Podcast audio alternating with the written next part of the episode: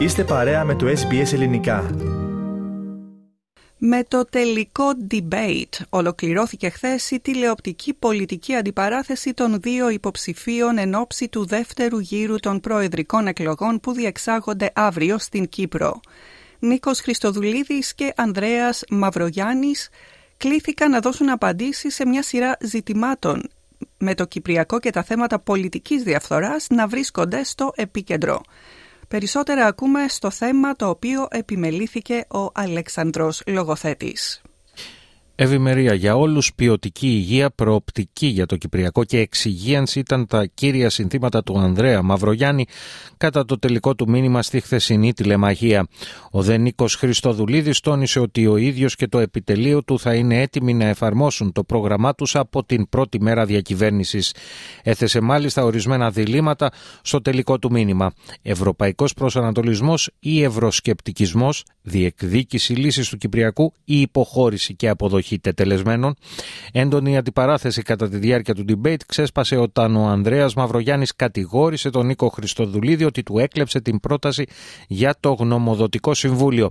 Παίρνοντας το λόγο, ο Νίκος Χριστοδουλίδης κάλεσε τον Ανδρέα Μαυρογιάννη να σέβεται τον συνομιλωτή του. Να ψάξετε τις ημερομηνίες, κύριε Μαυρογιάννη, λυπάμαι για τις αναφορές σας. Ο Ανδρέας Μαυρογιάννης απάντησε ότι οι αναφορές του Νίκου Χριστοδουλίδη ήταν πολύ πιο απαξιωτικές. Εγώ μιλώ στο φως και εσείς υπόγεια. Λέτε σε εμένα ότι μιλάω γενικόλογα, αν είναι ένα χαρακτηριστικό δικό σας που το λένε όλοι, είναι πως λέτε τα πάντα και τίποτα. Μία αίσθηση του μέτρου δεν βλάπτει και ακολούθησε ο εξής διάλογος. Υιοθετείτε αυτή την θέση ότι, ο, ότι μιλώ γενικά και τίποτα, την υιοθετάτε; Σε ορισμένα θέματα, ναι. Λυπούμε, αλλά ο Κυπριακός λαός σας έχει διαψεύσει μέσα από τα αποτελέσματα του πρώτου γύρου των εκλογών. Εκτός αν ο Κυπριακός λαός δεν έχει την κρίση, κύριε Μαυρογιάννη, να αντιληφθεί αν μιλώ γενικά ή συγκεκριμένα. Ο Κυπριακός λαός θα μας κρίνει όλους μας. Ε, ο ο κύριος Νίκος Χριστοδουλίδης είναι όντως ένα κοινωνικό φαινόμενο που χρήζει διερεύνηση. Ναι.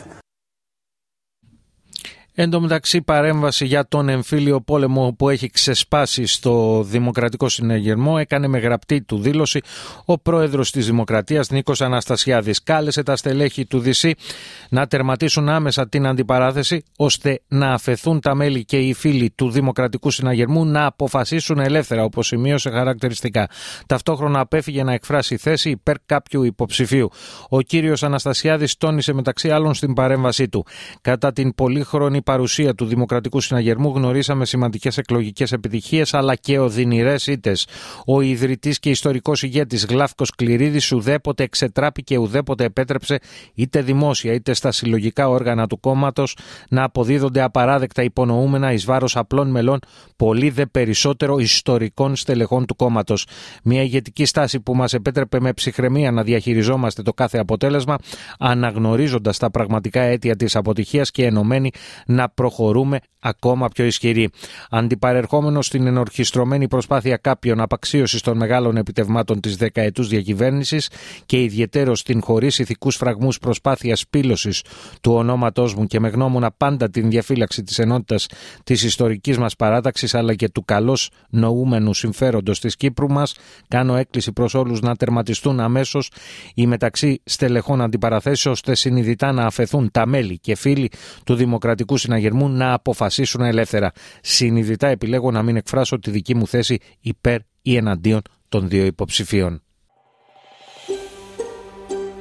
Θέλετε να ακούσετε περισσότερες ιστορίες σαν και αυτήν; Ακούστε στο Apple Podcast, στο Google Podcast, στο Spotify ή οπουδήποτε ακούτε podcast.